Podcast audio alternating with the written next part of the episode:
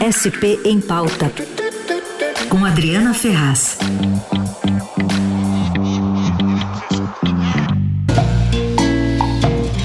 A bela vista do Copão. Sento agora e vejo um novo para conhecer. Penso quanto tempo irá durar esse querer tudo é verdade. E é com música que a gente recebe ela direto das férias, voltando ao batente aqui na Rádio dos Melhores Ouvintes. Bem-vinda, Adri, tudo bem? Olá, Carol, que delícia ser recebida com música. Olá a todos os ouvintes, tudo bem?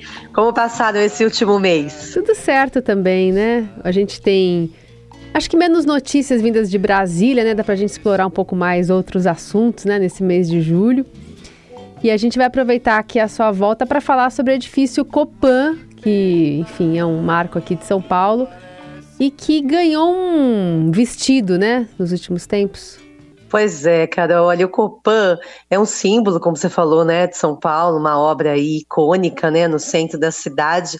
E é um prédio que ele está há muito tempo aguardando por uma restauração da sua fachada, né? Quantas vezes já foram aí noticiadas as tentativas de reforma do Copan, o Copan que tem umas pastilhas naquela fachada dele, né? Que é a onda projetada pelo Niemeyer. E agora, depois de muitos anos, depois de muita negociação, a novidade é que a Prefeitura de São Paulo aprovou um patrocínio a essa obra de restauração.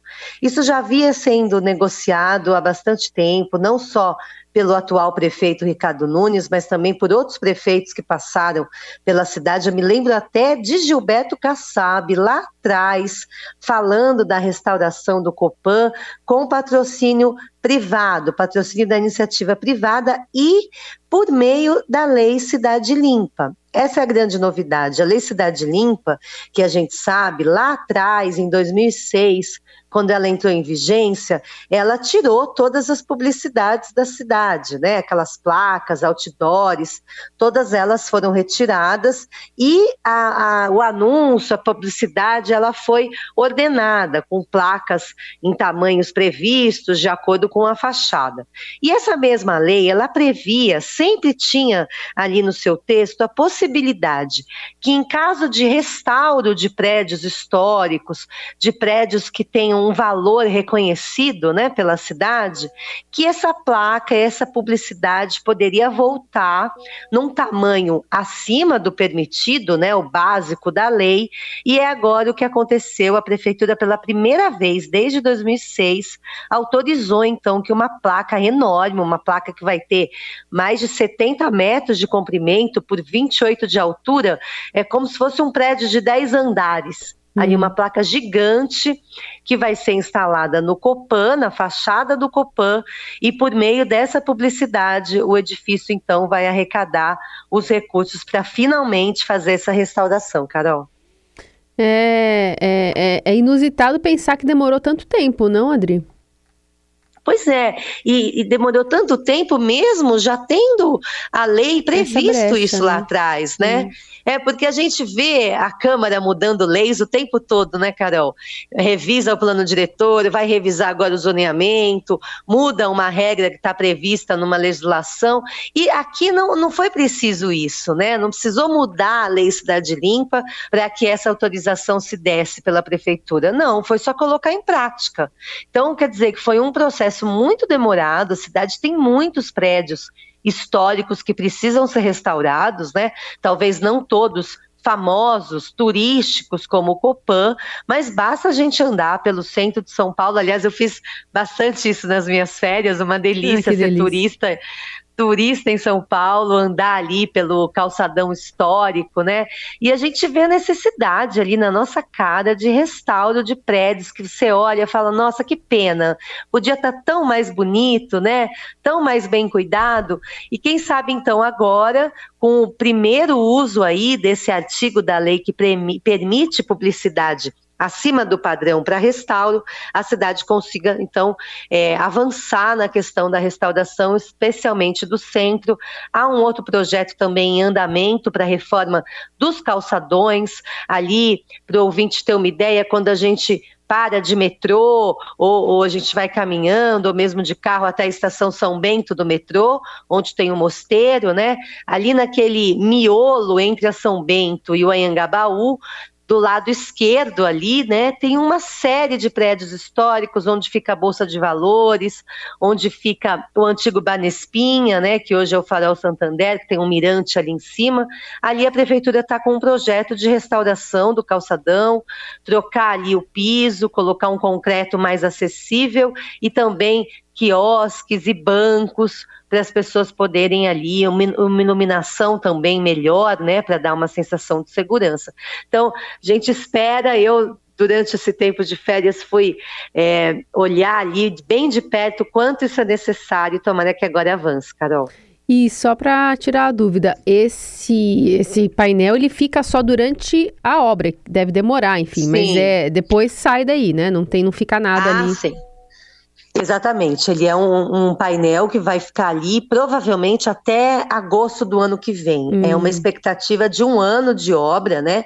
Para toda a troca das pastilhas ali do Copan. A gente sabe, quem passa ali na frente vê, tem uma espécie de véu ali, né? Uhum. Do Copan já faz tempo, que é uma tela, justamente porque pastilhas já caíram é, ali em cima de pedestres, né? Animais e tudo mais. Então, essa tela é uma proteção, enquanto o restauro não é feito.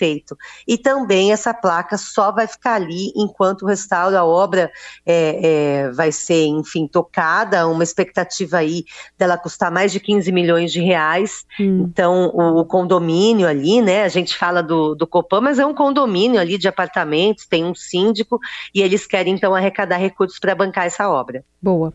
Outro assunto aqui de São Paulo é que o PT deve oficializar finalmente essa aliança com Guilherme Boulos, né, para a prefeitura aqui de São Paulo. Pois é, Carol, está previsto para o próximo sábado, então, e é engraçado, você falou deve, e é justamente isso que o pessoal do Bolos, é esse verbo que o pessoal do Bolos usa, deve, isso me chamou muita atenção, né?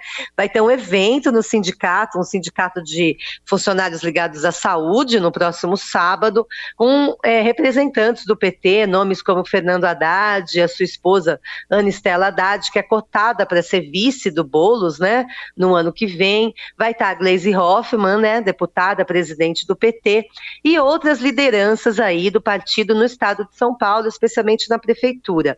Agora, não todas as lideranças são esperadas para esse evento. A gente sabe que tem uma ala do PT aqui em São Paulo, comandada pelos irmãos Tato, vereadores, deputados, né? É, o, último, aliás, o último candidato à prefeitura de São Paulo foi Gilmar Tato, né?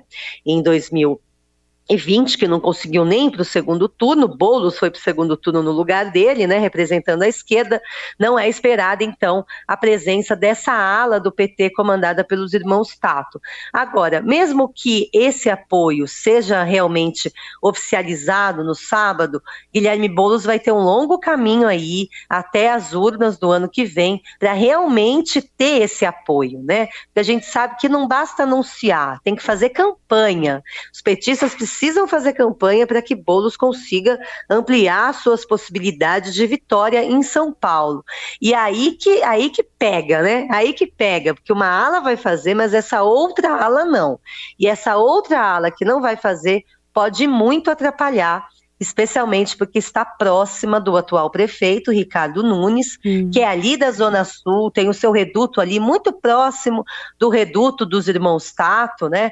Cada vez mais eles estão dividindo opiniões eh, semelhantes sobre temas da cidade, eles defendem agora o bilhete gratuito, né? A gente fala isso há muito tempo, não andou até agora, mas há uma possibilidade aí de que Ricardo Nunes, apoiado pelos irmãos Tato e outros vereadores da Câmara, tente, no finalzinho do seu governo, ter, uh, dar ao menos uma parte da gratuidade. A gente está apurando isso ainda, mas há uma possibilidade de bilhete para desempregados, por exemplo, né? Uma coisa que Fernando Haddad já tentou lá atrás e agora volta a discussão nesse segundo semestre da Câmara. Então esse deve, ele, ele é apropriado, né? O PT deve pelo menos uma parte apoiar bolos no ano que vem, Carol.